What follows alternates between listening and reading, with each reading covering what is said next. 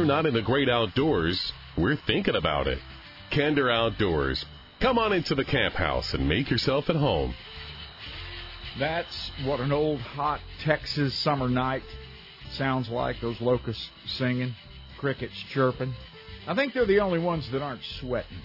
We've been we've been 100 degrees or hotter it seems like since about the first of June, the end of May, and it boy, it just goes on and on and on. I look at the long-term forecast here in North Texas, and hey, every day right on into mid-August, 101, 103, 106, 105, 104, day after day after day. Hang in there. Those long johns and fall hunting seasons are right around the corner. Hey, I'm Billy Kinder. This is our camp house at Kinder Outdoors. Thanks for hanging out with us today. We greatly appreciate that. Front door to the camp house is brought to you by Fortiflora from the trusted name Purina. Fortiflora is a canine probiotic.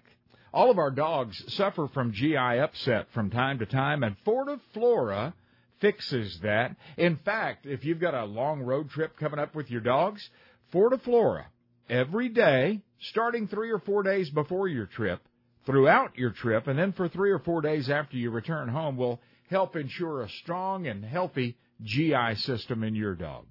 Learn more about Fortiflora when you come see me at kinderoutdoors.com, and that's kinder like kindergarten, K-I-N-D-E-R. Today on the show, we're talking about fences. Now, I may lose a few friends over this one. It's a hot topic with lots of folks. Fences. High fences, low fences, no fences. Hunting within the confines of a fenced area. Is it ethical? Well, it depends on who you visit with. Many hardcore public land do it yourself hunters will tell you absolutely not. True free range is the only pursuit that's fair and ethical.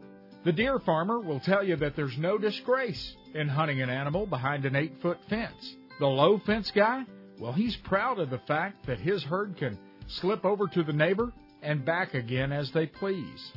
I've hunted on occasion on all three areas, but not before some careful thought and reasoning. Back in 2010, I suffered an injury that would keep me on crutches and a walker for about a year and a half. Seven surgeries, 42 skin grafts, locked up in the house with the exception of hospital and doctor visits for well over a year. I didn't care who thought what of me when I finally had an opportunity to climb back in a stand. It was under a high fence. I had a ton of medical apparatus in tow, but I made it up the ladder and into the blind, and on that cold December morning, I shot that fine, tall eight point buck. He hangs on my wall today, and I'm as proud of him as any spot and stalk, low fence, no fence, big country critter that I've ever hunted. Even though I had a clear medical reason for hunting behind a fence, I still needed more before feeling totally comfortable with it. God gave me that answer, as He always does. In the book of Genesis, He was speaking to Noah and laying out how things would be after the great flood. God told Noah in chapter 9, verses 2 and 3, The fear of you and the dread of you shall be upon every beast of the earth, upon every fowl of the air, upon all that moveth upon the earth and upon all the fishes of the sea, and into your hand are they delivered. Every moving thing that liveth shall be meat for you. Even as the green herb have I given you all things. Notice the Lord never said, except those behind a fence, or no fishing from a small farm pond, or under any other conditions. That's good enough for me. If it's okay with God, then it's good with me. Ethics do come into play. He also gave us a conscience, and when he placed us above the animals, the fowl, and the fish, as he showed Noah when he cared for the critters two by two on the ark, we are to care for them. America has been the worldwide leader in the conservation effort for the past 100 years. It's that God given ability to think that allows us to make our own decisions. Problem is, after we've sorted it out and decided what is ethical hunting for ourselves, we often want to frown upon other methods and the folks that take part in them. An example, we've all heard the old age arguments between the bow hunters and the rifle hunters. Figure it out for yourself. Is it legal? Will it bother me to harvest an animal on fenced property, be it 300 acres or 300,000? Do I believe God exists? Do I believe what He said is true in His Word? Once you work it out, Get out. Go and be in the woods. If you have to stop and unlock the gate on the way in, more power to you. If you pack your way into the National Forest for a day and a half, excellent. Y'all grill your back straps up side by side. They're going to taste the same because God Himself made them each and said, put them on the dinner table. I've asked a couple of my friends to join me on the show today. They have graciously obliged me. And we're going to talk about fences. John Payne. He builds fences for a living. High fences, low fences, whatever. If it's a fence, he can build it. He can do it. He can manufacture it, custom, and install it no matter how rough your country with his Tejas Fence Company. He's also a hunter. His property holds wild game as well as beautiful exotics that he and his family enjoy. I've also asked my wildlife biologist buddy, Larry Weishuhn, Mr. Whitetail, to join us on the show today. What's Larry think about high fences and hunting behind them? Calming care from my friends at Purina settles the overactive dog, the overbarker, the overjumper. If that's your dog, you might want to check into this great product from Purina called Calming Care. More at kinderoutdoors.com. Come on, let's grab a biscuit and a cup of coffee. Hey, everybody, it's Dave Mercer with Bassmaster. And when I'm not in the great outdoors, I am sure thinking about it with Kinder Outdoors. Hey, Billy, get off the stage. I'm the MC.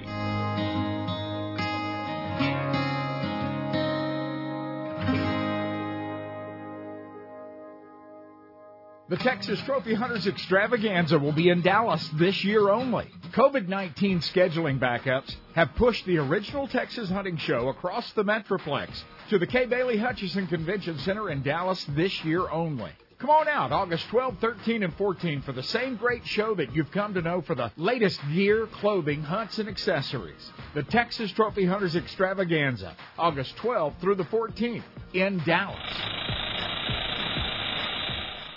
Life is better outdoors. Relax and find your space at the beautiful vineyards, campground, and cabins on Grapevine Lake. Well known for its peaceful setting, lovely grounds, lakefront views, and accommodating Texas friendly staff. Our full hookup sites can accommodate all bus or RV sizes and offer 50 amp service, many spacious pull throughs, able TV, and lightning fast Wi Fi. Our fully furnished cabins make it easy to feel miles away without actually roughing it. Enjoy a partially shaded private beach, large playground, fishing pier, water sport rentals, hiking trails, and more. The on-site camp store offers a wide selection of camping supplies, groceries, and gifts. Our landmark pavilion is perfect for your next reunion, rally, or wedding. You'll feel miles away from everything when you're only minutes from anything. Check out historic downtown Grapevine with various entertainment venues, large festivals and events, restaurants, wineries, shopping, and the new world-class Harvest Hall. The Vineyards Campground and Cabins.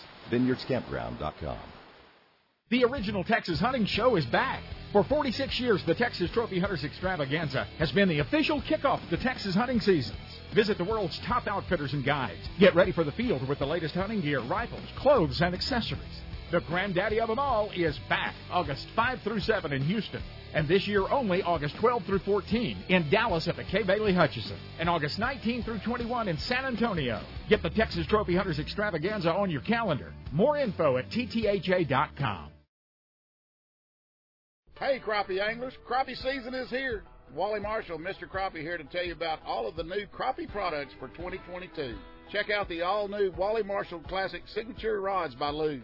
The Wally Marshall Classic series starts at 5 foot 6 and all the way up to 16 foot in length. IM8 graphite construction, cork handles, stainless steel guides, super light for all day use, and the perfect trolling and casting rods on the market today. Now, for you live scopers out there, the Wally Marshall Pro Target rods are designed with IM8 graphite blanks, stainless steel guides and wind grip handles.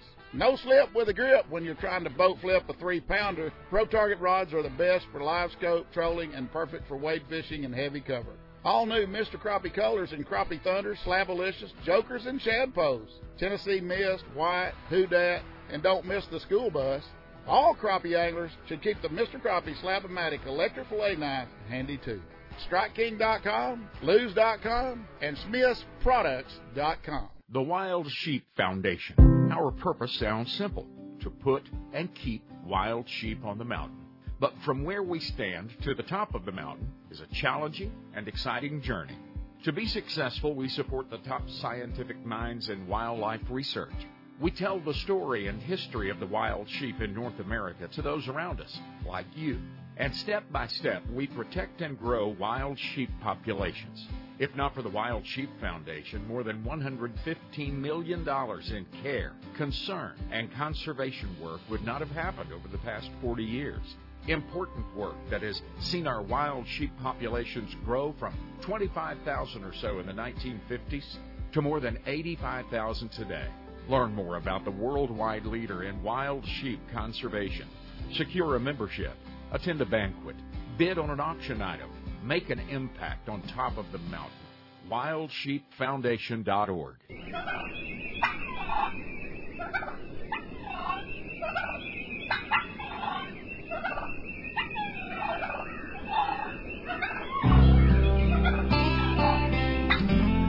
Hop in the truck. Half the fun is just getting there. Kinder Outdoors. This week on Kinder Outdoors, I hopped in the truck and made a little run out east near Athens, Texas to the country home of John Payne's Tejas Fencing. An absolutely beautiful place, well fenced, a warm and comfortable place to visit. Hey, John, thanks for having us out. I really appreciate it. And you don't know this yet, but I live here now. I'm glad to have you. Hey, man, I tell you, you've, you've uh, built something pretty neat. And what I've learned uh, by looking at your place, which is under a fence uh, and well manicured, I can tell you put a lot of time and effort into your piece of property here. And after riding the property with you, uh, I've learned that you know what you're looking at. It sounded like I was riding with a biologist. You know the country, and that helps if you're going to be dealing with other people's places. Absolutely. You know, we we always try to find the best aspects of places that we're developing and make sure that we highlight those, accentuate those, leave the great trees. Um, we oftentimes make right of ways for our fences, but we don't take down all the trees. We take down underbrush, smaller, uh, some people might call them trash trees, and we leave the big, nice hardwoods. Um, so that we're trying to create beauty at the same time that we're creating um, a, uh, a fence, or typically a perimeter fence on a property. Yeah. Uh, you know, a lot of people, and, I, and here's the primary reason I wanted to have you on the show. Uh, a lot of people are moving from town to country. Sure. They're buying five acres, ten acres, 150 acres, uh, and they're considering a fence. Why is it a good idea? Why do people put up a tall fence?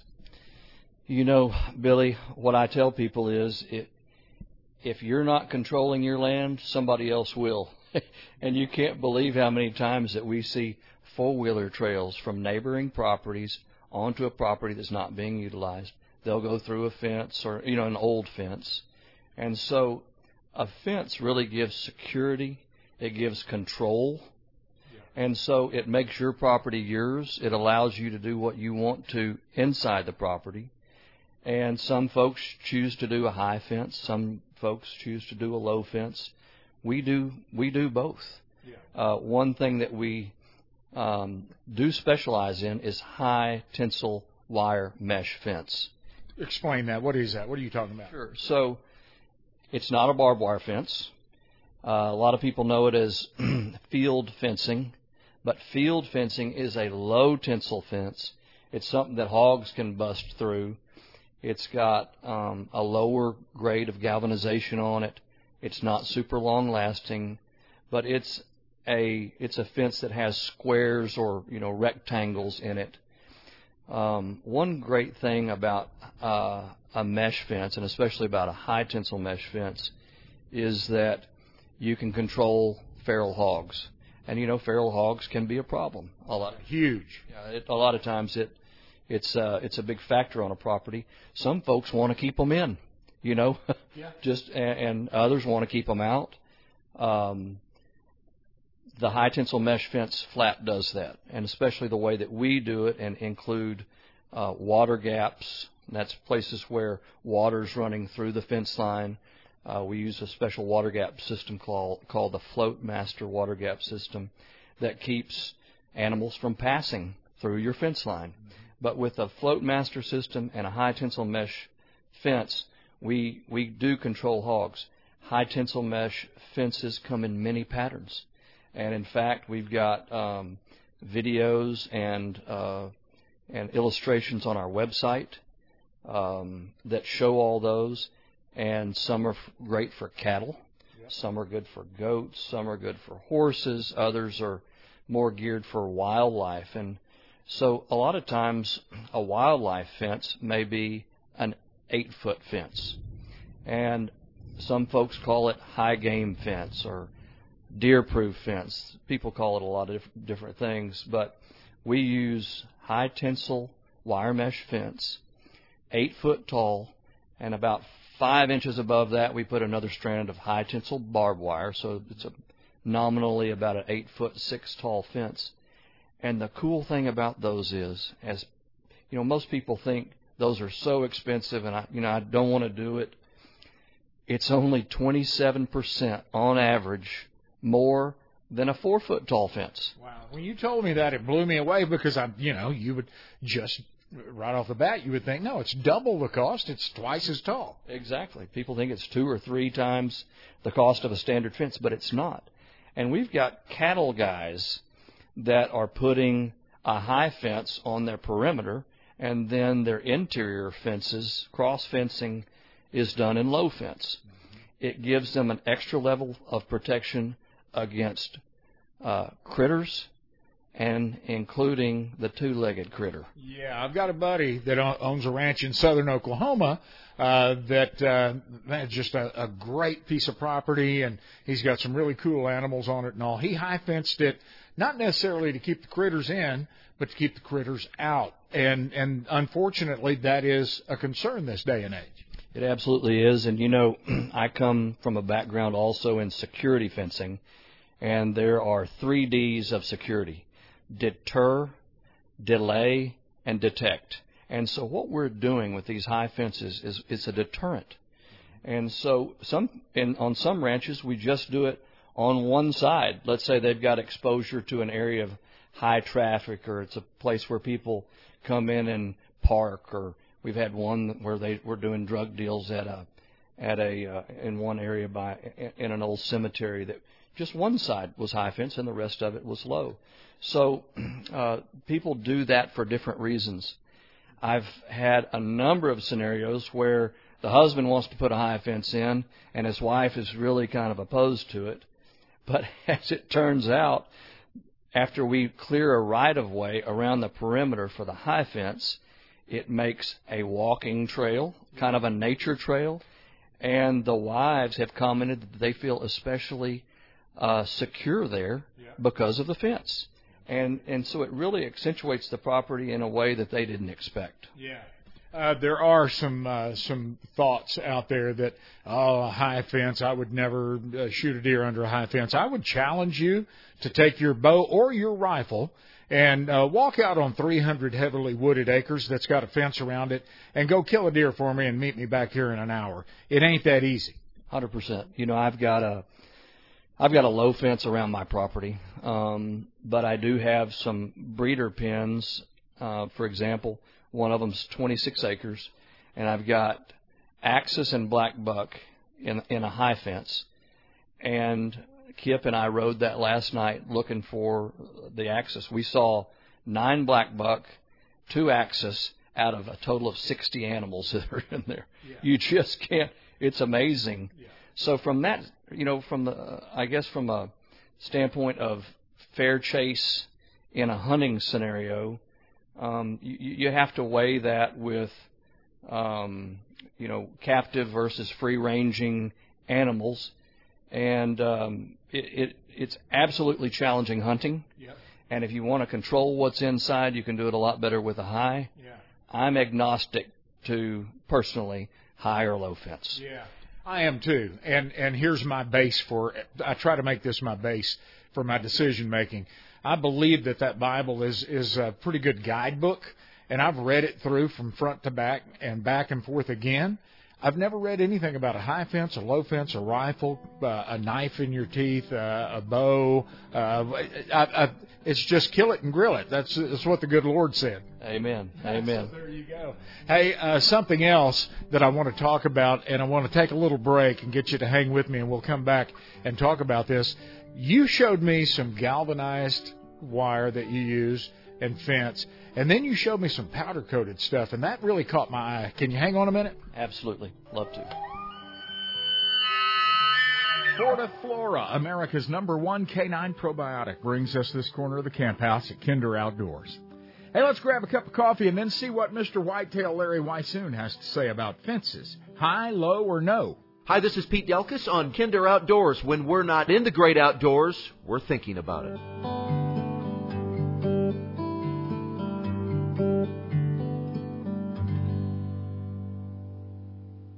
After spending a few days at Joshua Creek Ranch, I describe it as a sportsman's nirvana. We love creating a unique experience for each of our guests. You know, the interests can vary here from wing shooting to deer hunting to fly fishing to river kayaking. So we have a great variety of guests and um, we like for them to enjoy everything we have to offer. As I enjoyed the birth of a new day over the rolling hill country ranch that is Joshua Creek, I was amazed at the wildlife quail, pheasants, native white-tailed deer, trophy class axis deer. We've worked hard on the habitat, planted improved grasses, really with the help of some wildlife biologists studied what would make the best habitat to keep our game here. Mm-hmm. We can hunt easily six, seven, eight groups. And we don't try to do it on 40 acres. I mean, these people get to walk. They get to see some country. Joe and Ann Kercheval invite you to enjoy this free-range ranch just northwest of San Antonio. Visit joshuacreek.com. Folks, Texas Outdoors, a true Texas legend, has been serving up hunting, fishing, and shooting supplies to fine folks like you and me for 38 years. Every day, Robert Cantrell puts that genuine smile on his face, turns the key in the door, loads up on fresh stories to share, and takes care of whatever you and I have needed. Robert, well done. Texas Outdoors final sale is its biggest ever. Texas Outdoors, Southwest Fort Worth on the Benbrook Traffic Circle. Thank you for your business. The first and original Texas Hunting Show is back. It all gets kicked off in Houston, August 5, 6, and 7. This is the 46th year for the Texas Trophy Hunters Extravaganza. The biggest and best in rifles, blinds, outfitters, and guides. Game calls, camo, and ammo, you name it, you'll find it at the Texas Trophy Hunters Extravaganza. Here we come, Houston, August 5, 6, and 7. Live gators, rattlesnakes, and happy hunters. It must be Texas Trophy Hunter time. Don't head to the country without stopping at Teskey's Outdoors in Weatherford.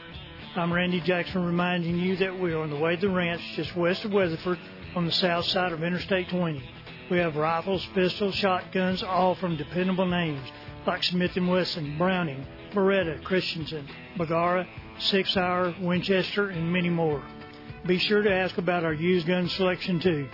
Teskey's Outdoors can deck you out for the field and the boat with outdoor wear from Patagonia, Kuhl, Simms, Howler Brothers, Harriet, Free Fly, Sitka, North Face, and many others.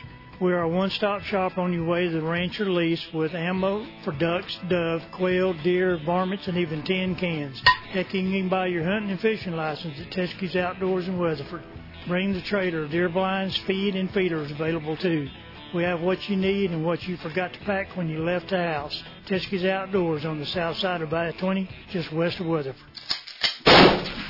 National outdoor writer Ken Kirkaby knows of what he writes. I think I probably hunted in just about every western state. Uh, yeah, and I fly fished in a lot of those places. He's fished the waters, walked the land, and harvested the game that makes him authentic. That's where the basis of that comes from. I wanted to make this really authentic, and I wanted people to identify with it. Guys like you and I have a real hard time finding good stuff to read because it's written by guys that just don't know what the heck they're writing about. And guys like you and I, we read two pages and we say, hey, that's phony. This is this is not the way it is. Ever since The Old Man and the Sea, fishing novels have been scarce on the horizon. That was until national outdoor writer Ken Kirkaby wrote his Blue Water Classic, The Tournament. Chuck Winchler of Sporting Classics says you can read the tournament in about the time it takes to catch a big marlin. And every moment will be just as fun, just as exciting. Jennifer Mayhall of Paradise This Week says the tournament reels you into the world of sport fishing and doesn't let you go. The Tournament by Ken Kirkaby. Get it on Amazon. Somewhere over this horizon sit a million little dictators, eager to purge humanity of its hunting instincts. Contrived emotions flood from their air conditioned, glass paneled, Wi Fi enabled habitats over the mountains and out into the wild, from which they hate to admit they've emerged. Their foolish quest to force nature to fit their feelings threatens the survival of every living thing on our planet. If their fevered tantrums are ever imposed, the Earth will be ruled by the deadliest combination in the natural world human ignorance and human arrogance. Travel another path, the truest path, nature's path. Trust the hunter in your blood.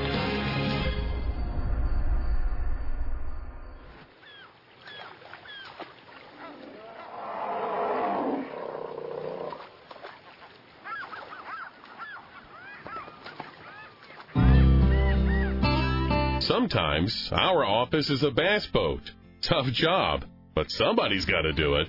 Kinder Outdoors. Hey, we're giving away those really cool Kinder Outdoors t-shirts and tickets to the Texas Trophy Hunters Extravaganza shows as well. All you have to do, simple drawing, all you have to do is drop by kinderoutdoors.com, K-I-N-D-E-R, and register, okay? I want to get my buddy Mr. Whitetail Larry Weishuhn in here. He is a wildlife biologist, television host, podcaster, broadcaster, hunter, grandfather, and pretty good old boy. hey, welcome back, Larry. It's always a pleasure, buddy. It is so good to be back with you, sir. Here we are in the middle of summer, 100 degree days, and uh, I don't know about you. I've been doing a little fishing, got some more fishing coming up, but my thoughts are on hunting. Yeah, absolutely. I, hey, I don't know what part of the world you're in right now. I never know. But if you're having 100 degree days, enjoy that because that's a cold front where I am, brother. I am having 100 degree days, and I'm ready for the uh, uh, for the proverbial first norther to come in and turn this back into a wet Texas, along with temperatures that are at least 30, 40 degrees cooler. Please.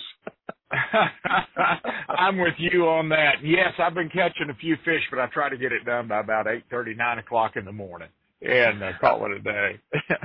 yeah, sure. I've got a trip coming up with uh, Chris Moody, with uh, also with Corey Mason with DSC, uh, going on a alligator gar fishing trip on the Trinity here in the next couple of days, and, and really looking forward to it. But I'm hoping we'll have some cloud cover because I understand it's been 100 degrees not even in the river bottom. So I can only imagine how it's going to be. Oh, it's going to be sweltering. Uh, I was talking to you recently, and you were telling me I didn't know this that those big old gar will come out of the water and actually slap the water with their tail slap like a like a uh, a marlin or a tarpon. They will. They come up. They they they can actually breathe air. So they come up and gulp air, and then they uh, splash when they do that. And of course, when it's hot like it is right now, they have a tendency to. I'm sure the oxygen level is a little bit lower in that hot water, and so they come up more often. The, the beauty of those things are when it, particularly when it's warm and hot, they'll come tailing out like a tarpon with their mouth open, slashing their head back and forth, kind of thing it's an absolutely fantastic fishing rush, particularly when they get to be that five foot longer or longer kind of thing.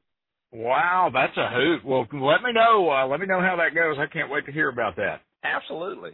Hey, let's talk about fences. If you want to start a fight in certain circles, all you have to do is talk about high fence, low fence, or no fence. There are some guys that have passionate feelings about that. Larry, I personally don't care how you hunt or where you hunt, as long as it's legal, go hunt. You know, you and I share that same uh, sentiments as far as I'm concerned. I've, I've worked as a wildlife biologist for a long time here in Texas, of course, elsewhere as well, too, really across the world. You get right down to it.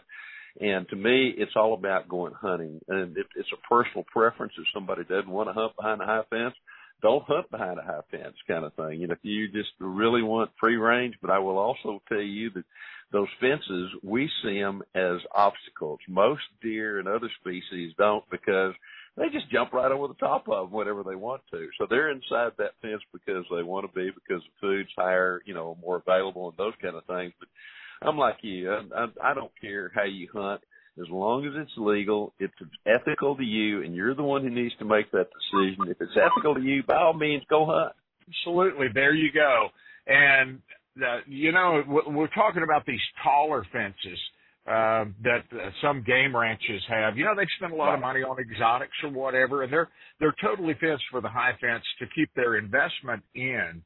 Uh, that that doesn't mean that that's going to be a drive out there and pick you one you want kind of hunt. It, it's still going to be a tough challenge most of the time.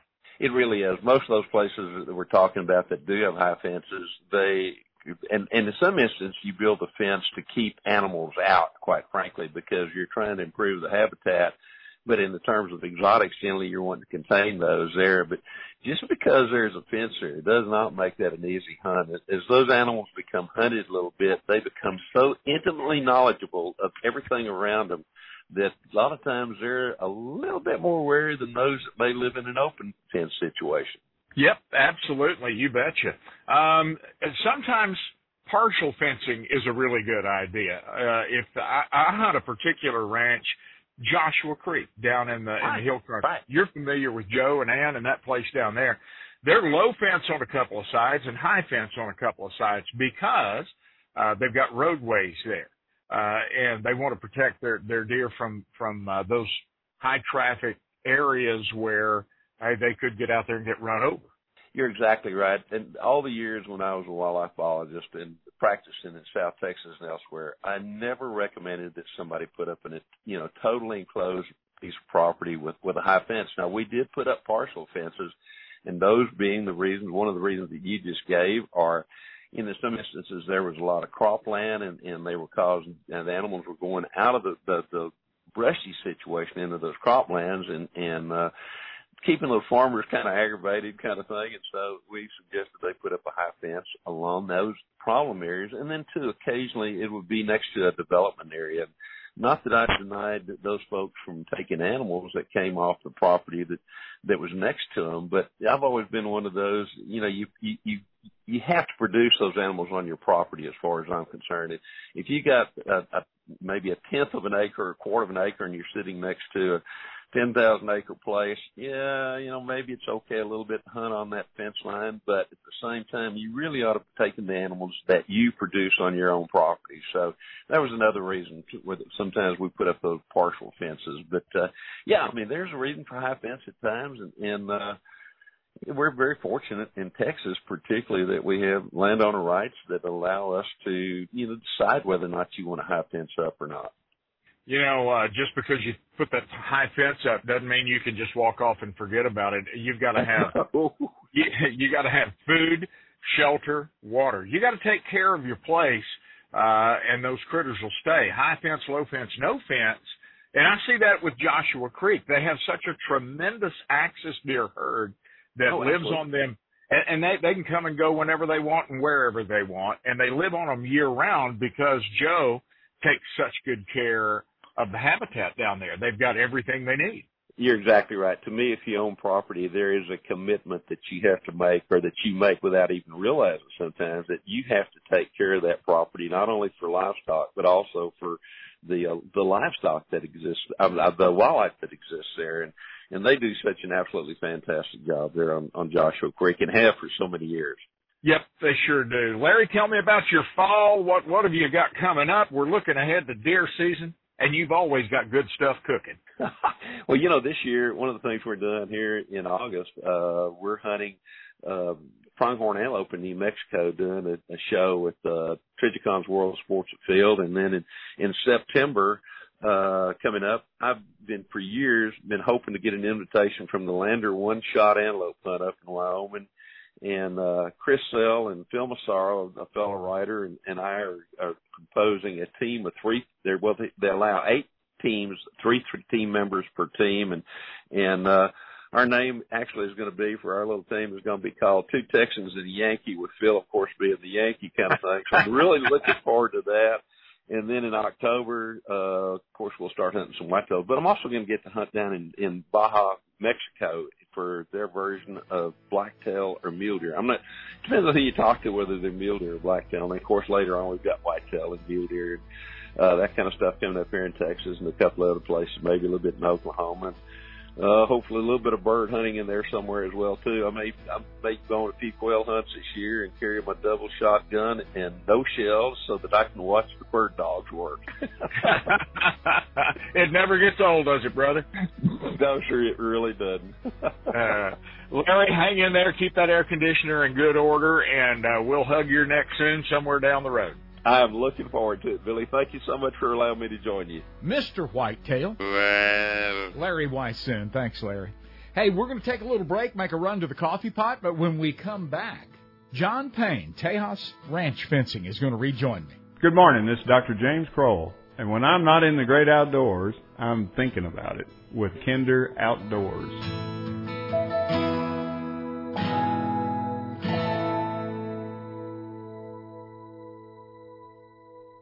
You've worked hard your entire life, and now that place is yours. Ensure the security of your livestock and wildlife with Tejas Ranch and Game Fence. You appreciate a job well done, and that's our focus at Tejas. High deer fence, horse and cattle specific fences, fences that keep the hogs out and the peace of mind intact. Decades of high performance in fencing, land clearing, and happy landowners. T E J A S. TejasRanchFence.com. Some of the most outstanding memories in Brendan's young life have been the hunting trips that he takes with Dad. Duck, doves, quail. But the good times aren't just reserved for the dove field or the deer blind. They all start in the cab of that classic Chevrolet when you pull out of the drive. Um, the corner store to get a snack, and we either stop at Buc-ee's. Because it's Buc-ee's. Yeah. it's fun hiding from the cold with Dad in a duck blind, and the ice doesn't seem that bad out in that old flat bottom boat for a little while. A decoy, he starts it up, and sometimes the decoys make noises, I think. Or if it does, if that doesn't work, he just uses his call, and then they just come. But sometimes we come back with nothing. But home away from home is that classic Chevrolet. I love sleeping in the car and then waking up still in the car, so I can just feel the comfort knowing that will be fun. At Classic Chevrolet, we sell memory makers. Come get yours. ClassicChevrolet.com. The granddaddy of Texas hunting shows is back at its birthplace to kick off the 2022 hunting seasons, August 19, 20, and 21. The Texas Trophy Hunters Extravaganza at the Freeman Expo Hall in San Antonio, featuring the greatest hunts, newest gear, trickiest camo, rifles, knives, and bows, live rattlesnakes, and gators too.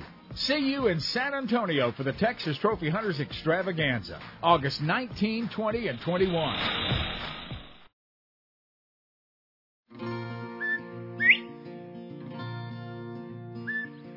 The Quail Coalition has drawn the line. Quail decline stops here.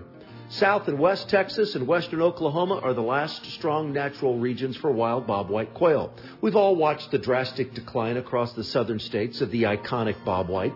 The Quail Coalition has vowed to do all within human power to not only stop quail decline, but build a future where the quail will flourish across all of its original habitat. If true quail conservation is important to you, please visit quailcoalition.org. Consider a membership, attend one of our fundraising banquets, and please consider starting a chapter in your home state. Together, let's sustain and restore huntable wild quail populations. Let's encourage and educate interested youth. Let's keep the most brilliant quail minds on earth working on a bright future for our quails. The first step, visit our website, quailcoalition.org. From the deck of your private cabin overlooking the confluence of the famous White and Norfork rivers at Norfork Resort Trout Dock, you can see crystal clear running waters that hold one of the world's greatest populations of rainbow and brown trout. In fact, this is the home of world record trout. You might be distracted, though, by the beautiful rolling Ozark Mountains that hold you during your stay. Just up the road a few miles is incredible bass fishing for largemouth, smallmouth, and spots. You'll find the best guides in the business at Norfork Resort, and your boat is just a short walk from your cabin. Your guide will find a gravel shoal perfect for preparing a hot shore lunch with fresh caught trout and all the trimmings. You'll think about a nap after lunch, but there's more fish to catch and river to explore before retiring to your fully furnished riverside hideaway. Sound good? Of course it does. Norfork Resort Trout Dock in Norfork, Arkansas. NorforkResort.com.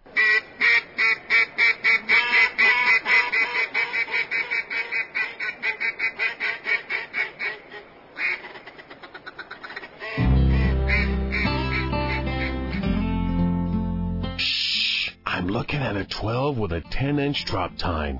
Y'all go on inside with Kinder Outdoors. Within hours of this broadcast, it'll be August. And then it's only 31 days until dove season for a lot of people. Early teal will be kicking off. A lot of bird dog guys will be headed for uh, Montana to hunt birds as upland seasons start to open up up there. South Dakota prairie chickens will open before too much longer. Here we go again. And by the way, you bird dog guys, if you're going to Montana in September, I've done that a lot. I've done it many, many times. And I promise you, a little snake avoidance training before you go is time and money well invested. Doesn't take long either. The entire process from check in to completion will take about 30 minutes. The snake breaking session itself, 5 to 10 minutes. There may be one coming up near your place. I know there is if you're in North Texas because the Quail Coalition Park Cities chapter is hosting their annual snake avoidance clinic. Saturday, August 20th, 8 a.m. until 1 p.m., but you do need a reservation, and you can learn how to do that at kinderoutdoors.com, K-I-N-D-E-R. We're talking about fences, high fences, low fences, no fences, partial fences, whatever you need to better equip your property, your wildlife, cattle protection, and personal belongings starts at the border of your property. I've got an expert in uh, the camp house with us today. Actually, we're in his camp house out in East Texas. John Payne with Tejas Fence. Thanks for hanging around. Tejas Ranch Fencing, by the way. Thanks for hanging around, John. Absolutely. Good to be with you. I guess we need to tell people uh, where they can go and see this stuff online. Tejas Fence, uh, you you guys do work all over Texas. You go outside of Texas occasionally. So wherever you're listening to this show, John would be happy to have a conversation with you about a fence. Uh, where can we go online to see you?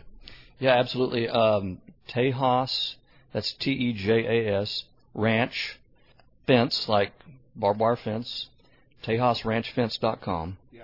And uh, we've got a new website that's coming up uh, probably very soon. Got a lot of good videos on there great illustrations, lots of great information. So we've really tried to make it a uh, um, an educational website that can help people make decisions. Yeah.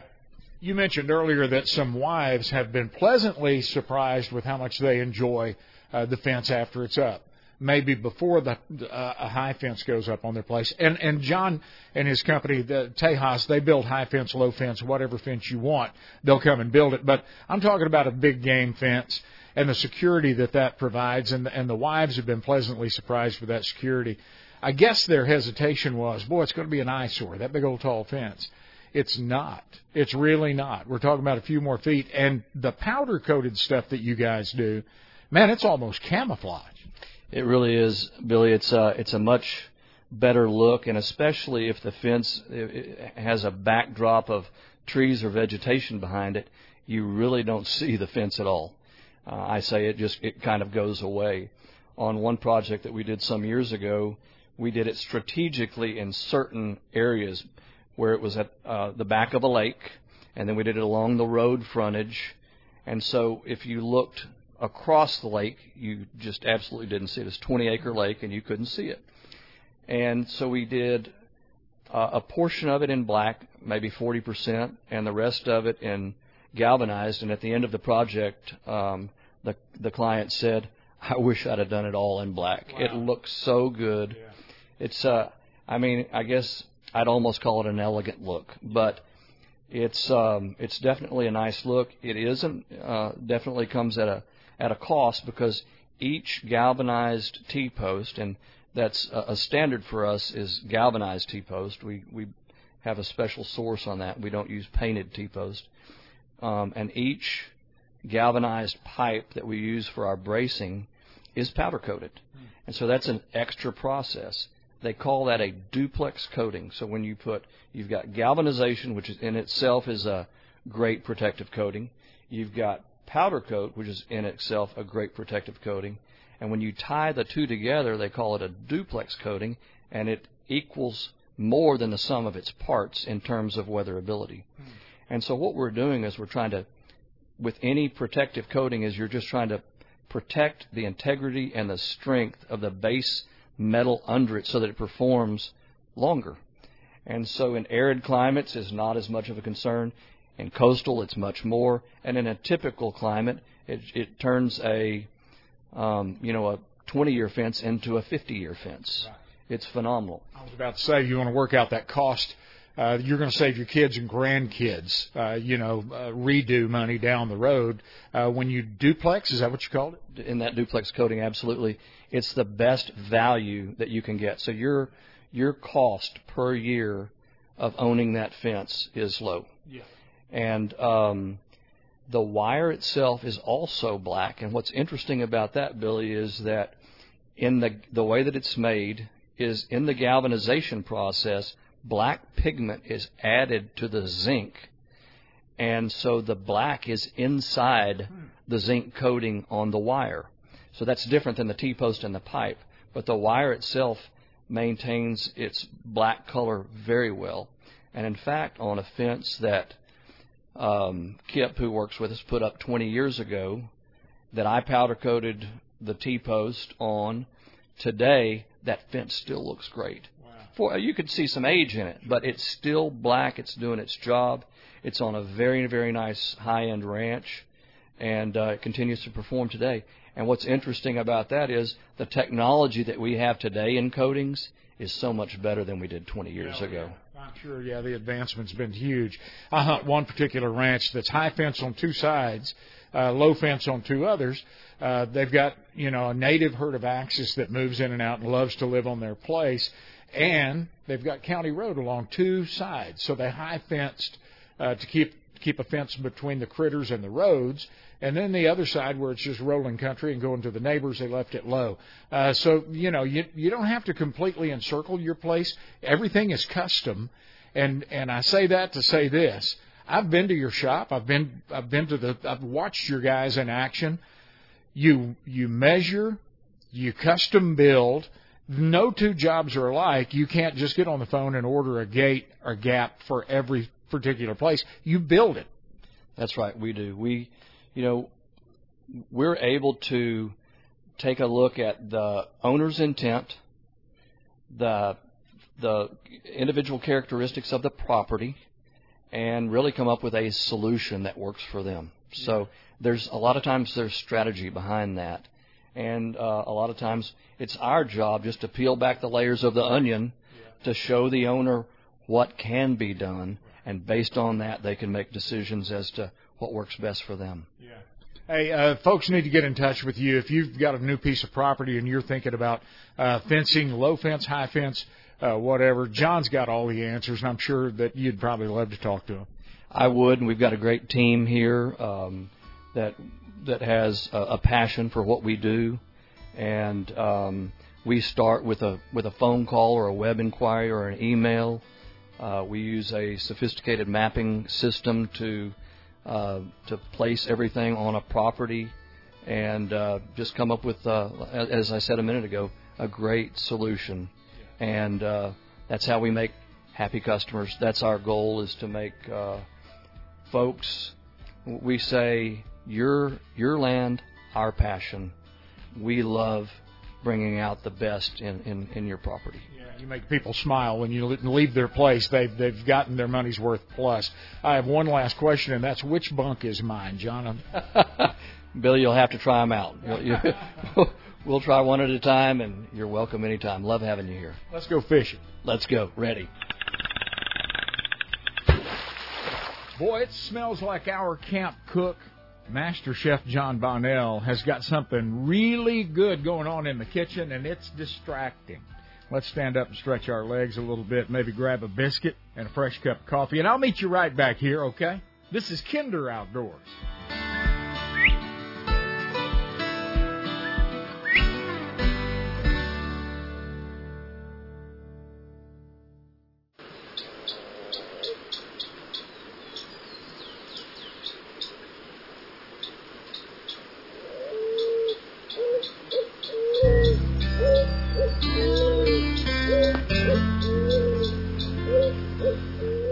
From the rough brush of South Texas to the thick bush of South Africa, it's Kinder Outdoors. Hey, I'm glad you're in camp with us today. I'm Billy Kinder. This is our camp house, Kinder Outdoors. Actually, the camp house kind of moves around. Last week we were at Possum Kingdom Lake. That's kind of the top of the hill country, the beginning of West Texas. This week we're still in Texas. We've moved it out east near Athens. They grow great big bass out here.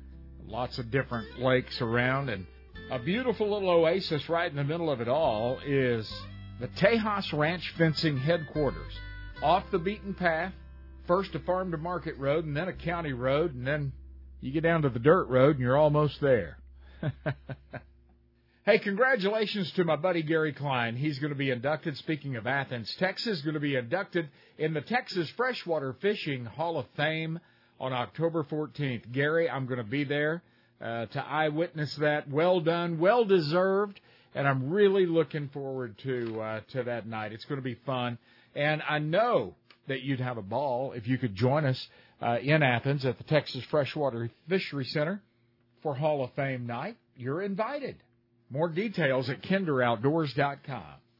Hey, 89% of the field trial champions, that's a key word, 89% of the field trial champions across North America are fed Purina Pro Plan performance formula under the sport label. Purple bag. It's at Atwood's Ranch and Home stores. Get you some for your champ.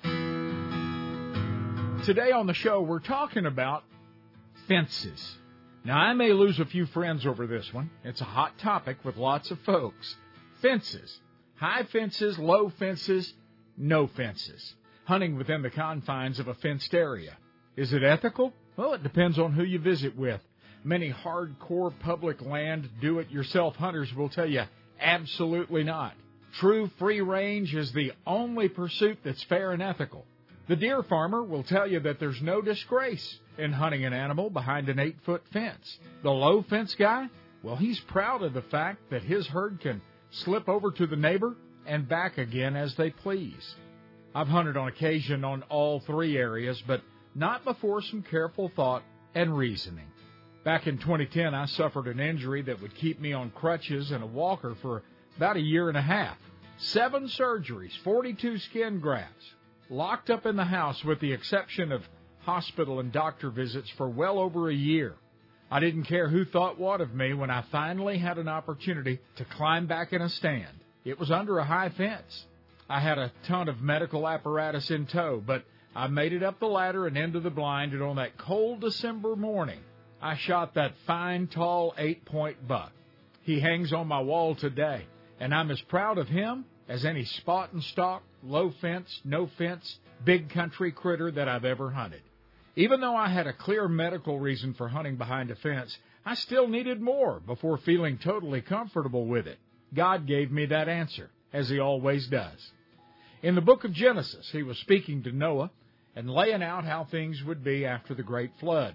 God told Noah in chapter 9, verses 2 and 3, The fear of you and the dread of you shall be upon every beast of the earth, upon every fowl of the air, upon all that moveth upon the earth, and upon all the fishes of the sea, and into your hand are they delivered.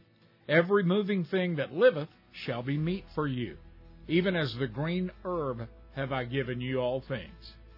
Notice the Lord never said, except those behind a fence, or no fishing from a small farm pond, or under any other conditions. That's good enough for me. If it's okay with God, then it's good with me. Ethics do come into play. He also gave us a conscience, and when He placed us above the animals, the fowl, and the fish, as He showed Noah when He cared for the critters two by two on the ark, we are to care for them.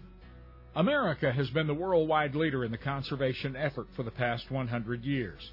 It's that God given ability to think that allows us to make our own decisions. Problem is, after we've sorted it out and decided what is ethical hunting for ourselves, we often want to frown upon other methods and the folks that take part in them. An example, we've all heard the old age arguments between the bow hunters and the rifle hunters. Figure it out for yourself. Is it legal? Will it bother me to harvest an animal on fenced property, be it 300 acres or 300,000? Do I believe God exists? Do I believe what he said is true in his word? Once you work it out, get out. Go and be in the woods. If you have to stop and unlock the gate on the way in, more power to you. If you pack your way into the national forest for a day and a half, excellent. Y'all grill your back straps up side by side. They're going to taste the same because God Himself made them each and said, put them on the dinner table. To make a sound judgment about what you'll hunt behind or what you'll put up on your place, you need to do a little research. Think about it from every angle. Maybe you don't need tall fence on all sides of your place. Maybe you do. There are lots of reasons to put up a tall fence. We're going to talk to a couple of pros about it today. My friend at Tejas Ranch Fencing is John Payne, and he has graciously agreed to allow us to invade his space today out here in East Texas and enjoy his company and talk about fences. And this is the time of year that we work on things like fences and blinds and cutting back brush, etc., etc. John's going to join us in just a minute or two.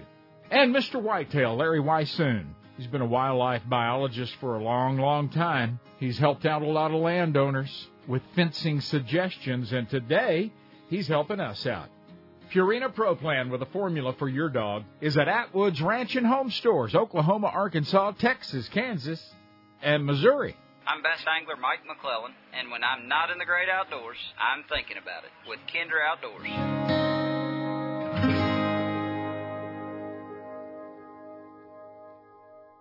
Robert Cantrell at Texas Outdoors on the Benbrook Traffic Circle in southwest Fort Worth has been selling top notch hunting, fishing, and outdoor goods and apparel for 38 years.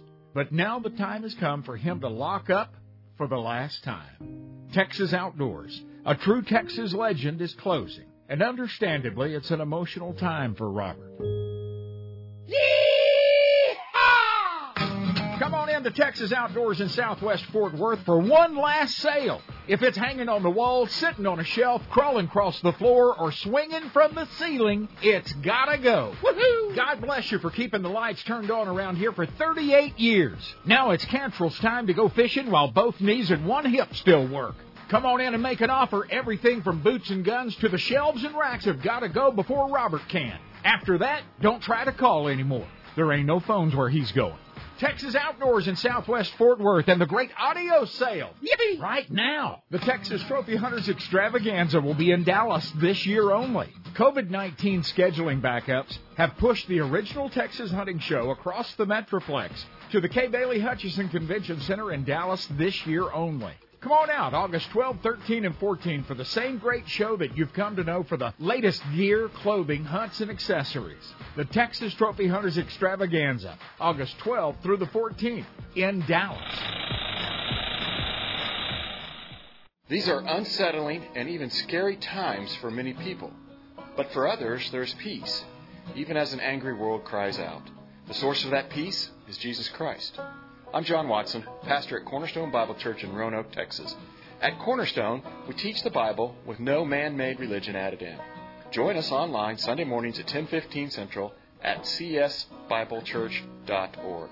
It's just God's word, csbiblechurch.org.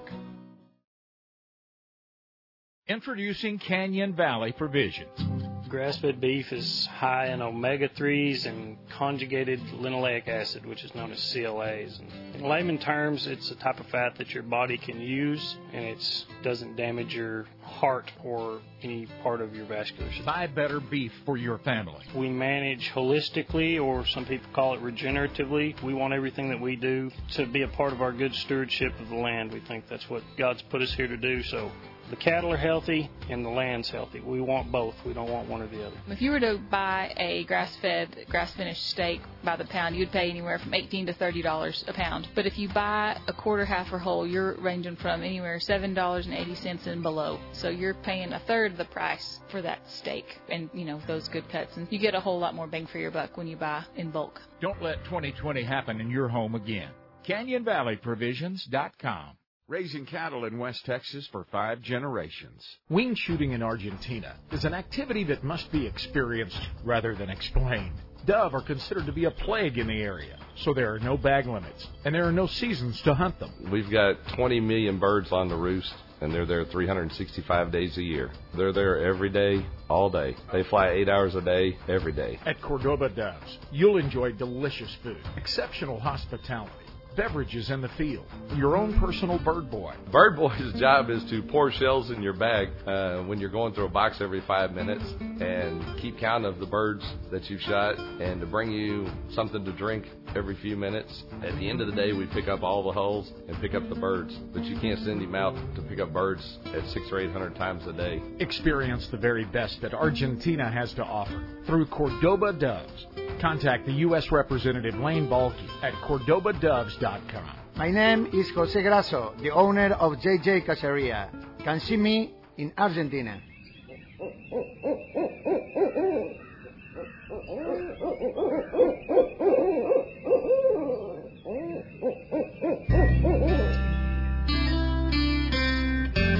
Come share our campfire and a good story or two. Kinder Outdoors. Hey, welcome back to our campfire. I'm Billy Kinder, host of Kinder Outdoors, and my guest this week, actually, I'm his guest because we're at his place, is John Payne with Tejas Ranch Fencing. They can build anywhere, no matter how rough the country, and they build to suit, custom to your piece of property. And I have questions for you, John. Hey, John, you don't know this yet, but I live here now. I'm not going home. I'm glad to have you. Hey, man, I tell you, you've you've uh, built something pretty neat. And what I've learned uh, by looking at your place, which is under a fence uh, and well manicured, I can tell you put a lot of time and effort into your piece of property here. And after riding the property with you, uh, I've learned that you know what you're looking at. It sounded like I was riding with a biologist. You know the country, and that helps if you're going to be dealing with other people's places. Absolutely. You know, we we always try to find the best aspects of places that we're developing and make sure that we highlight those, accentuate those, leave the great trees. Um, we oftentimes make right of ways for our fences, but we don't take down all the trees. We take down underbrush, smaller, uh, some people might call them trash trees, and we leave the big, nice hardwoods. Um, so that we're trying to create beauty at the same time that we're creating um, a, uh, a fence, or typically a perimeter fence on a property. Yeah.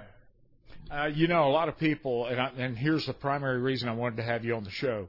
Uh, a lot of people are moving from town to country. Sure. They're buying five acres, ten acres, 150 acres, uh, and they're considering a fence.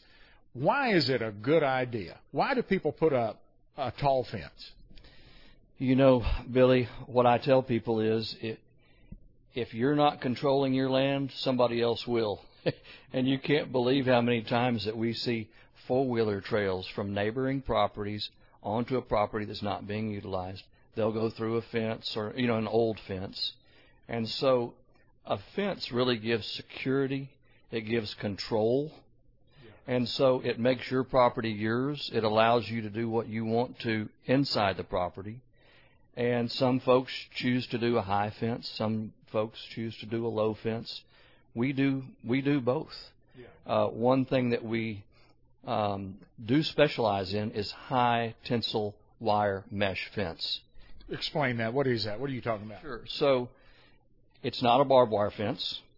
Uh, a lot of people know it as field fencing. But field fencing is a low tensile fence. It's something that hogs can bust through. It's got um, a lower grade of galvanization on it. It's not super long lasting, but it's a it's a fence that has squares or you know rectangles in it. Um, one great thing about uh, a mesh fence, and especially about a high tensile mesh fence, is that you can control feral hogs and you know feral hogs can be a problem. A lot of, huge. Yeah, it, a lot of times it it's uh, it's a big factor on a property. Some folks want to keep them in, you know, yeah. just and, and others want to keep them out. Um, the high tensile mesh fence flat does that, and especially the way that we do it and include uh, water gaps. That's places where water's running through the fence line uh, we use a special water gap system called, called the Float Master water gap system that keeps animals from passing through your fence line. But with a Float Master system and a high tensile mesh fence, we we do control hogs. High tensile mesh fences come in many patterns, and in fact, we've got um, videos and uh, and illustrations on our website um, that show all those. And some are f- great for cattle, some are good for goats, some are good for horses, others are more geared for wildlife. And so a lot of times a wildlife fence may be an eight foot fence. And some folks call it high game fence or deer proof fence. People call it a lot of diff- different things, but we use high tensile wire mesh fence, eight foot tall, and about five inches above that we put another strand of high tensile barbed wire, so it's a nominally about an eight foot six tall fence. And the cool thing about those is, as you know, most people think those are so expensive, and I, you know, I don't want to do it. It's only 27% on average more than a four foot tall fence. Wow. When you told me that, it blew me away because I'm, you know, you would just right off the bat, you would think, no, it's double the cost. It's twice as tall. Exactly. People think it's two or three times the cost of a standard fence, but it's not. And we've got cattle guys that are putting a high fence on their perimeter, and then their interior fences, cross fencing, is done in low fence. It gives them an extra level of protection against uh, critters and including the two-legged critter. Yeah, I've got a buddy that owns a ranch in southern Oklahoma uh, that uh, that's just a, a great piece of property, and he's got some really cool animals on it and all. He high fenced it, not necessarily to keep the critters in, but to keep the critters out. And and unfortunately, that is a concern this day and age. It absolutely is, and you know, I come from a background also in security fencing, and there are three D's of security deter, delay, and detect. And so what we're doing with these high fences is it's a deterrent.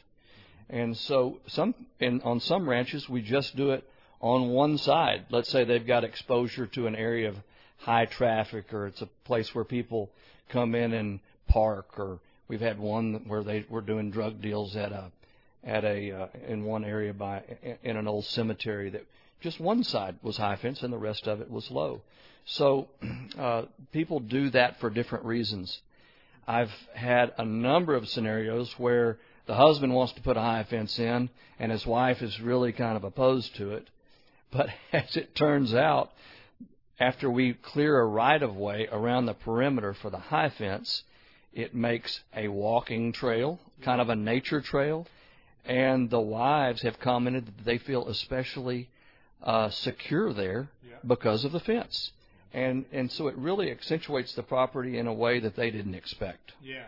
Uh, there are some uh, some thoughts out there that oh a high fence I would never uh, shoot a deer under a high fence. I would challenge you to take your bow or your rifle and uh, walk out on 300 heavily wooded acres that's got a fence around it and go kill a deer for me and meet me back here in an hour. It ain't that easy. Hundred percent. You know I've got a I've got a low fence around my property, um, but I do have some breeder pens. Uh, for example, one of them's 26 acres, and I've got axis and black buck in in a high fence. And Kip and I rode that last night looking for the axis. We saw nine black buck, two axis out of a total of 60 animals that are in there. Yeah. You just can't. It's amazing. Yeah. So from that, you know, from the, uh, I guess from a standpoint of fair chase in a hunting scenario, um, you, you have to weigh that with, um, you know, captive versus free ranging animals, and um, it, it it's absolutely challenging hunting. Yeah. And if you want to control what's inside, you can do it a lot better with a high. Yeah. I'm agnostic to personally high or low fence. Yeah. I am too. And and here's my base for I try to make this my base for my decision making. I believe that that Bible is is a pretty good guidebook and I've read it through from front to back and back and forth again. I've never read anything about a high fence, a low fence, a rifle, uh, a knife in your teeth, uh, a bow. Uh, I, I, it's just kill it and grill it. That's that's what the good Lord said. Amen. Amen. So there you go. Hey, uh, something else that I want to talk about, and I want to take a little break and get you to hang with me, and we'll come back and talk about this. You showed me some galvanized wire that you use and fence. And then you showed me some powder coated stuff, and that really caught my eye. Can you hang on a minute? Absolutely. Love to. This corner of the camp house brought to you by the world's greatest dog fuel, and that's Purina Pro Plan. All those great Pro Plan formulas are at Atwood's Ranch and Home Stores. I'm John with the Buckhorn Ranch in the beautiful Arbuckle Mountains of southern Oklahoma. When we're not in the great outdoors, we're thinking about it on Kinder Outdoors.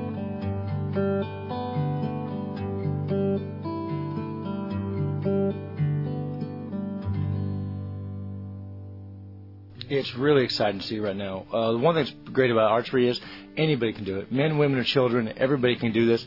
Um, our lessons right now are fantastic. We see entire family groups come in, have a great time, and they're finding out that this is something that is a great pastime, great sport, and everybody can be successful in. Americans are learning what a huge benefit it is to learn to hunt, learn to fish, learn to put safe and wholesome food on our tables.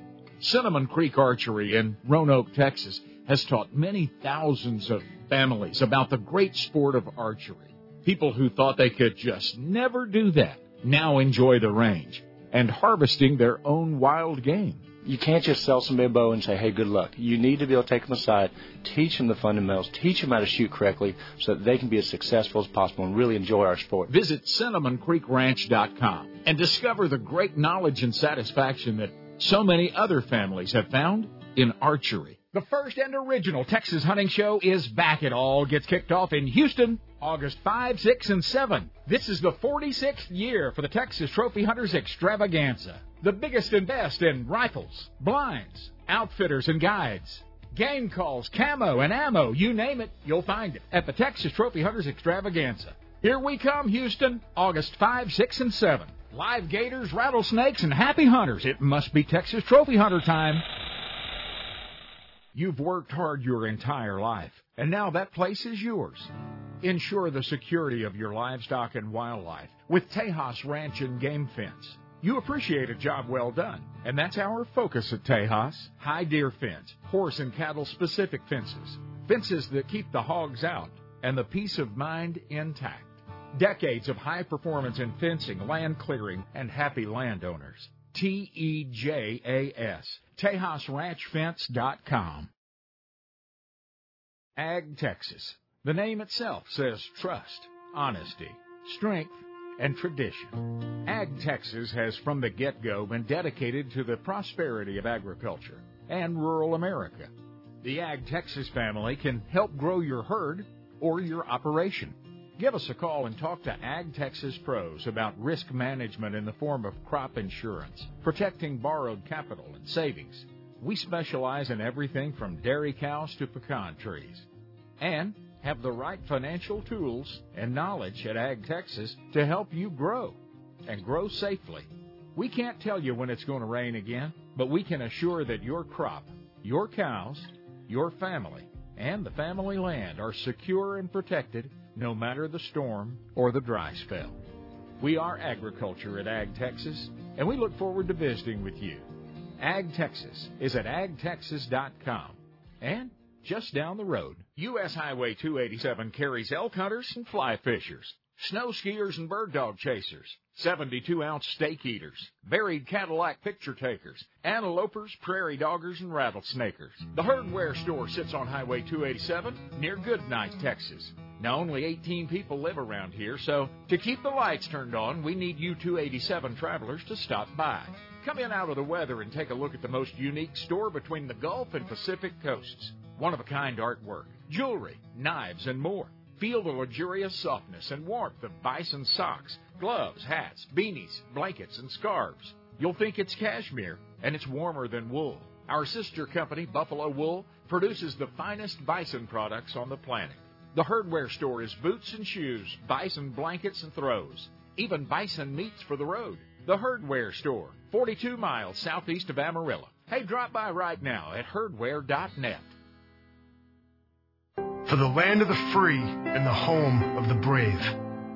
From high school gyms to towering stadiums, every time I see our flag wave, I feel a humbling reminder of the brave who keep and have kept us free. I stand to honor the sacrifices of the generations before me, heroes who charged into battle through bombs and bullets, who lost their brothers and still pushed through, fighting for every inch of our freedom. I stand for my brothers who can't stand anymore, men who hunted terrorists to the ends of the earth, who sacrificed their bodies and their lives so that we could peacefully live ours. I stand for the children, the spouses, and parents whose family made the ultimate sacrifice for us. We are all standing.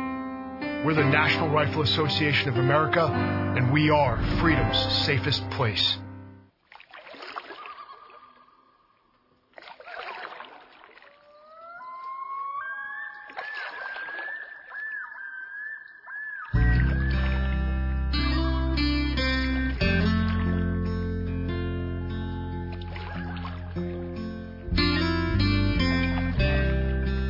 Good conservation company with Kinder Outdoors. Hey, the website is kinderoutdoors.com, K I N D E R. Come check it out. Register to win a good looking Kinder Outdoors t shirt or a six pack of tickets to the Texas Trophy Hunters Extravaganza shows. These tickets are good for any of the three shows, okay? So, kinderoutdoors.com. Let's get my old buddy Mr. Whitetail, Larry Weishuhn, in here. He's a uh, wildlife biologist, and, and you've guided a lot of folks on how to have a better piece of property for their wildlife through the years, for the, through the decades. Uh, you've been one of the very best at that, and I want to call upon your expertise today. Good to have you back, Larry. It is so good to be back with you, sir. Here we are in the middle of summer, 100 degree days, and uh, I don't know about you. I've been doing a little fishing, got some more fishing coming up, but my thoughts are on hunting. Yeah, absolutely. I, hey, I don't know what part of the world you're in right now. I never know. But if you're having 100 degree days, enjoy that because that's a cold front where I am, brother. I am having 100 degree days, and I'm ready for the uh, uh, for the proverbial first norther to come in and turn this back into a wet Texas, along with temperatures that are at least 30, 40 degrees cooler. Please. I'm with you on that. Yes, I've been catching a few fish, but I try to get it done by about eight thirty, nine o'clock in the morning, and uh, call it a day. yeah, sure. I've got a trip coming up with uh, Chris Moody, with uh, also with Corey Mason with DSC, uh, going on a alligator gar fishing trip on the Trinity here in the next couple of days, and, and really looking forward to it. But I'm hoping we'll have some cloud cover because I understand it's been 100 degrees not even in the river bottom. So I can only imagine how hot it's going to be. Oh, it's going to be sweltering. Uh, I was talking to you recently, and you were telling me I didn't know this that those big old gar will come out of the water and actually slap the water with their tail slap like a like a uh, a marlin or a tarpon. They will. They come up. They they they can actually breathe air. So they come up and gulp air, and then they uh, splash when they do that. And of course, when it's hot like it is right now, they have a tendency to. That I'm sure the oxygen level is a little bit lower in that hot water, and so they come up more often. The, the beauty of those things are when it, particularly when it's warm and hot, they'll come tailing out like a tarpon with their mouth open, slashing their head back and forth kind of thing. It's an absolutely fantastic fishing rush, particularly when they get to be that five foot longer or longer kind of thing. Wow, that's a hoot. Well, let me know. Uh, let me know how that goes. I can't wait to hear about that. Absolutely. Hey, let's talk about fences. If you want to start a fight in certain circles, all you have to do is talk about high fence, low fence, or no fence. There are some guys that have passionate feelings about that. Larry, I personally don't care how you hunt or where you hunt, as long as it's legal, go hunt.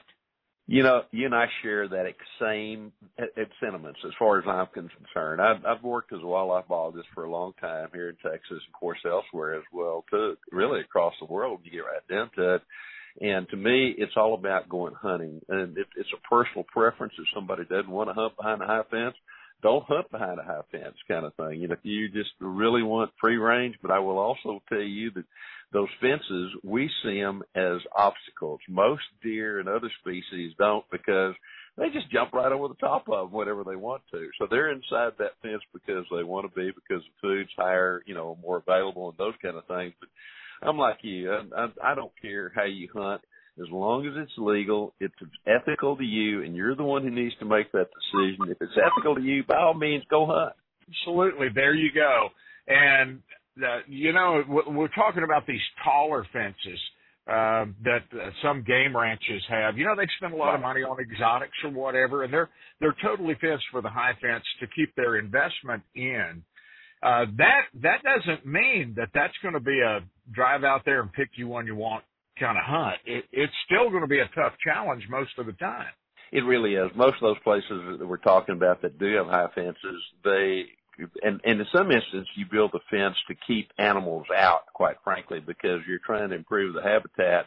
But in the terms of exotics, generally you're wanting to contain those there. But just because there's a fence there it does not make that an easy hunt. As those animals become hunted a little bit, they become so intimately knowledgeable of everything around them that a lot of times they're a little bit more wary than those that may live in an open fence situation. Yep, absolutely. You betcha. Um, and sometimes partial fencing is a really good idea. Uh, if I, I hunt a particular ranch, Joshua Creek down in the, right. in the hill country, right. you're familiar with Joe and Ann and that place down there. They're low fence on a couple of sides and high fence on a couple of sides because uh, they've got roadways there uh, and they want to protect their their deer from from uh, those high traffic areas where uh, they could get out there and get run over.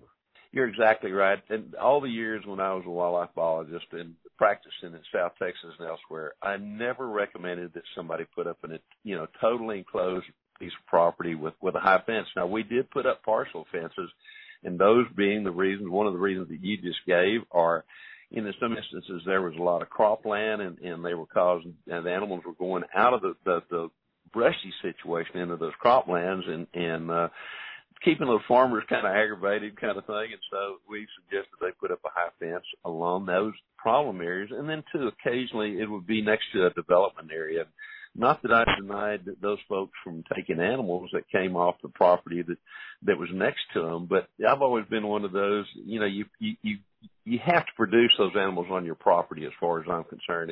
If you got a, a, maybe a tenth of an acre, or a quarter of an acre, and you're sitting next to a 10,000 acre place, yeah, you know, maybe it's okay a little bit to hunt on that fence line, but at the same time, you really ought to be taking the animals that you produce on your own property. So that was another reason to, sometimes we put up those partial fences. But, uh, yeah, I mean, there's a reason for high fence at times and, and, uh, we're very fortunate in Texas, particularly that we have landowner rights that allow us to, you know, decide whether or not you want a high fence up or not. You know, uh, just because you put that high fence up doesn't mean you can just walk off and forget about it. You've got to have, you, you got to have food, shelter, water. You got to take care of your place, uh, and those critters will stay. High fence, low fence, no fence. And I see that with Joshua Creek. They have such a tremendous axis deer herd that oh, lives on them and, and they they can come and go whenever they want and wherever they want and they live on them year round because Joe takes such good care of the habitat down there. They've got everything they need. You're exactly right. To me, if you own property, there is a commitment that you have to make or that you make without even realizing sometimes that you have to take care of that property, not only for livestock, but also for the uh, the livestock that exists, uh, the wildlife that exists there, and and they do such an absolutely fantastic job there on on Joshua Creek and have for so many years. Yep, they sure do. Larry, tell me about your fall. What what have you got coming up? We're looking ahead to deer season, and you've always got good stuff cooking. well, you know, this year one of the things we're doing here in August, uh, we're hunting uh, pronghorn antelope in New Mexico doing a, a show with uh, Trijicon's World Sports Afield, and then in, in September uh, coming up, I've been for years been hoping to get an invitation from the Lander One Shot Antelope Hunt up in Wyoming. And uh, Chris Sell and Phil Massaro, a fellow writer, and, and I are, are composing a team of three. They're well, they, they allow eight teams, three team members per team, and and uh, our name actually is going to be for our little team is going to be called Two Texans and a Yankee, with Phil, of course, being the Yankee kind of thing. So I'm really looking forward to that. And then in October, uh, of course, we'll start hunting some whitetails. But I'm also going to get to hunt down in, in Baja, Mexico, for their version of blacktail or mule deer. I'm not. Depends on who you talk to, whether they're mule deer or blacktail. And of course, later on, we've got whitetail and mule deer, uh, that kind of stuff coming up here in Texas and a couple of other places, maybe a little bit in Oklahoma. And, uh, hopefully a little bit of bird hunting in there somewhere as well too. I may I may go on a few quail hunts this year and carry my double shotgun and no shells so that I can watch the bird dogs work. it never gets old, does it, brother? no, sure, it really doesn't. uh, Larry, hang in there, keep that air conditioner in good order, and uh, we'll hug your neck soon somewhere down the road. I'm looking forward to it, Billy. Thank you so much for allowing me to join you. Hi, I'm Richard Cheatham of the DSC Foundation. And when I'm not in the great outdoors, I'm thinking about it with Kinder Outdoors.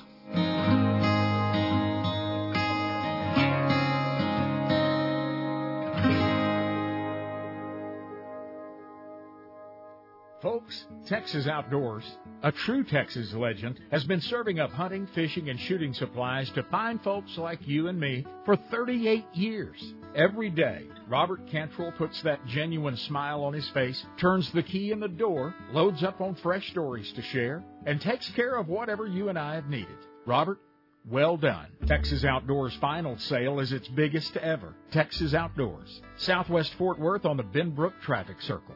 Thank you for your business. The original Texas Hunting Show is back.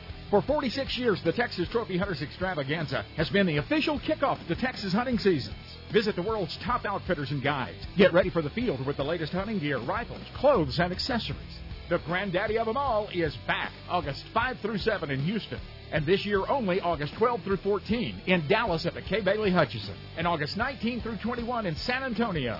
Get the Texas Trophy Hunters Extravaganza on your calendar. More info at ttha.com. You know, this is a fast changing world. As a matter of fact, you may not recognize your little universe as compared to just two years ago. But there are some bedrock stepping stones that'll take you through tough times. If you want to catch the girl, be nice. If you want to catch the ball, use both hands. And if you want to catch the fish, minutes. Start early. About 6:45. And stick with what's dependable, like Chevy trucks. At Classic Chevrolet in Grapevine, Texas, we work hard every day to be dependable in delivering you and your precious cargo to the fishing hole, whether that's across the county or the country, and back again. At Classic Chevrolet, we can't make love grow, but we can be dependable in making sure that you're there when it does. Have you ever hugged or kissed a fish before? Yep. ClassicChevrolet.com. Life is better outdoors. Relax and find your space at the beautiful Vineyards Campground and Cabins on Grapevine Lake. Well known for its peaceful setting, lovely grounds, lakefront views, and accommodating Texas friendly staff. Our full hookup sites can accommodate all bus or RV sizes and offer 50 amp service, many spacious pull throughs, able TV, and lightning fast Wi Fi. Our fully furnished cabins make it easy to feel miles away without actually roughing it. Enjoy a partially shaded private beach, large playground, fishing pier, water sport rentals, hiking trails, and more. The on-site camp store offers a wide selection of camping supplies, groceries, and gifts. Our landmark pavilion is perfect for your next reunion, rally, or wedding. You'll feel miles away from everything when you're only minutes from anything. Check out historic downtown Grapevine with various entertainment venues, large festivals and events, restaurants, wineries, shopping, and the new world-class Harvest Hall. The Vineyards Campground and Cabins. VineyardsCampground.com. If you fry your turkeys during the holiday season and you're tired of the hassle of pots, open flames under hot oil, and sticky oily messes, then it's time to take a good look at the Cajun Fryer by R&V Works. The original, the last fryer that you'll ever need to purchase. Cajun Fryer puts pro level frying gear in your backyard or hunt and fish camp. These are high performance, low maintenance deep fryers that feature the heat source in the oil. Your oil heats from the inside out. If your family loves a fish fry, Cajun Fryer is a must. Because the heat source is suspended in the oil, small crumbs and pieces that burn fall to the bottom. so your oil stays much cleaner, many times lasting the entire year. Often imitated, never duplicated. Don't be fooled. Take a look at the original Cajun Fryer at CajunFryer.com. Fresh, crisp, delicious every time. CajunFryer.com.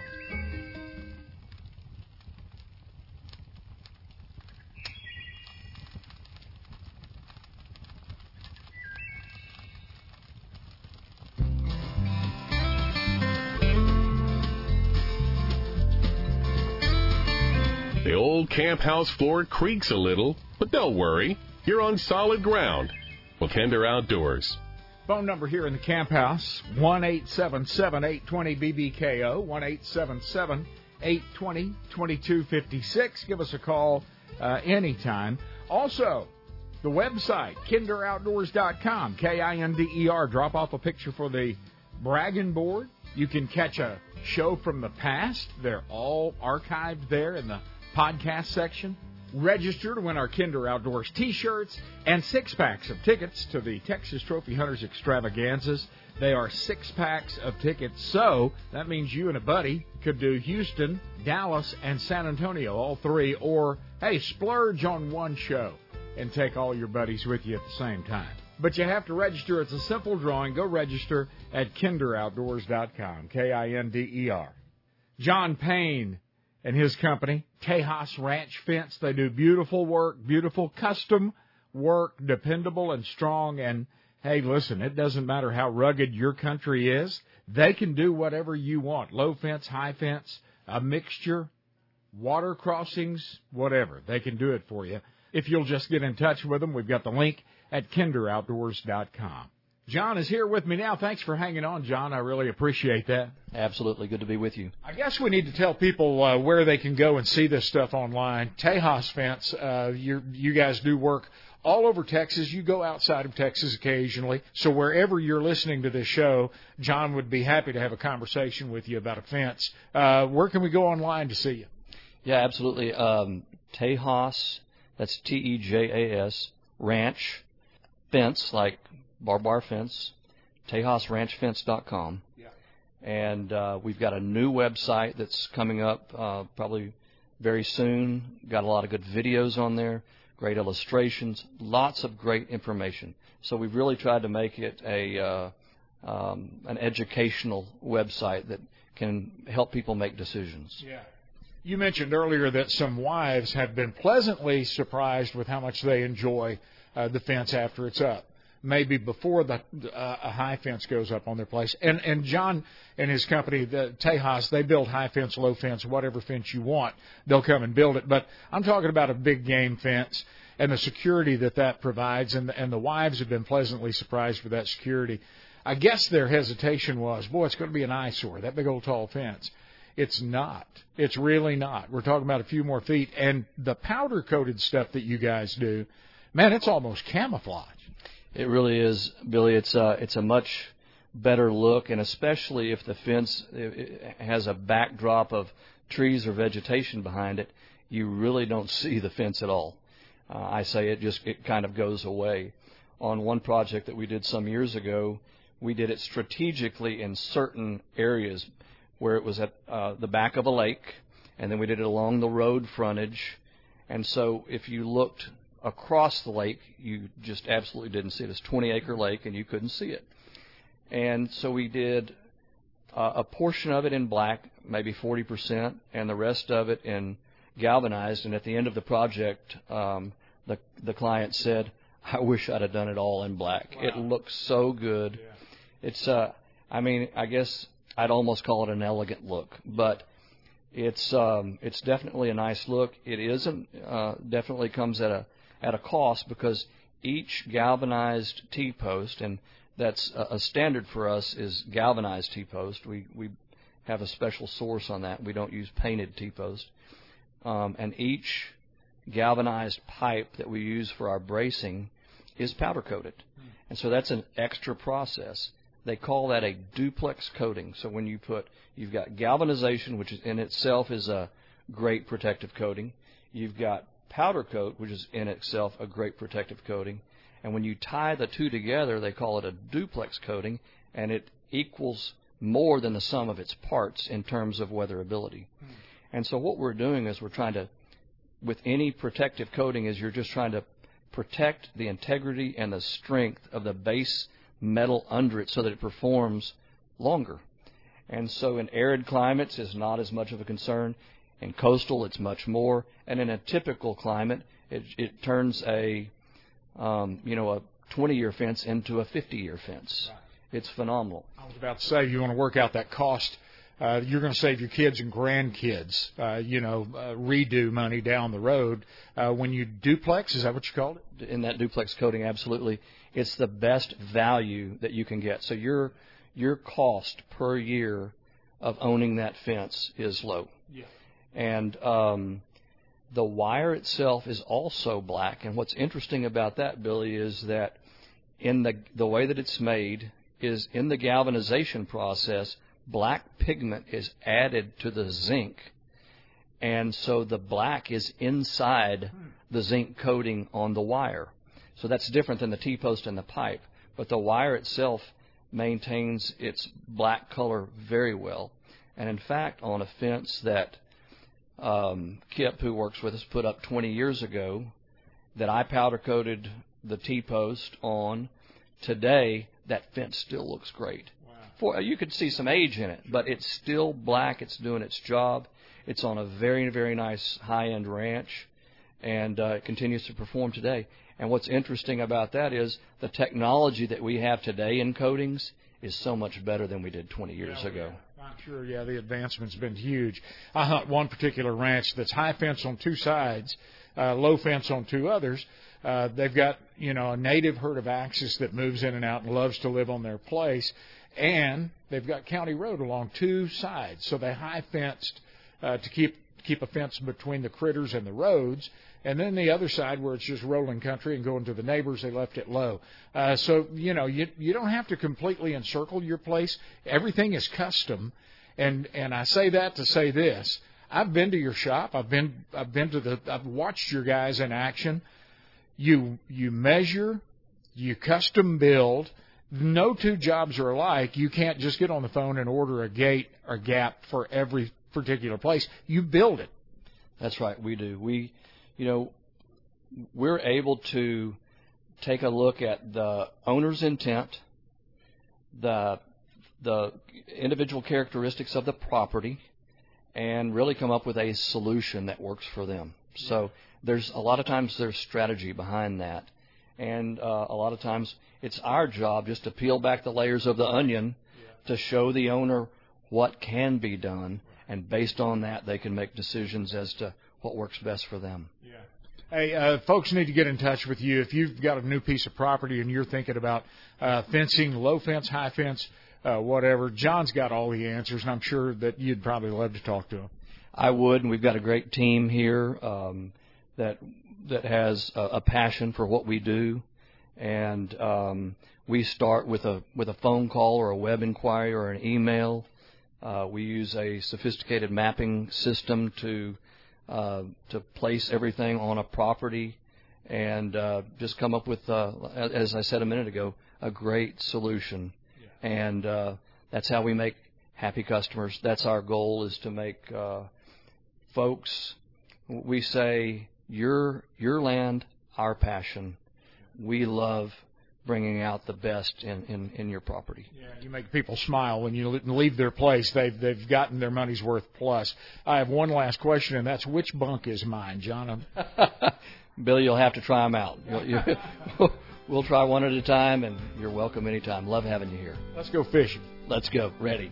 There are links to John Payne's Tejas Ranch Fencing at kinderoutdoors.com. Anytime you want to learn more or go back and listen to this again, it's all there waiting for you. KinderOutdoors.com. K I N D E R. Hey, by the way, you can get a free weekly download of Kinder Outdoors. Just go to your favorite podcast provider, let them know you want Kinder Outdoors, and they'll send it to you each and every week directly to your device.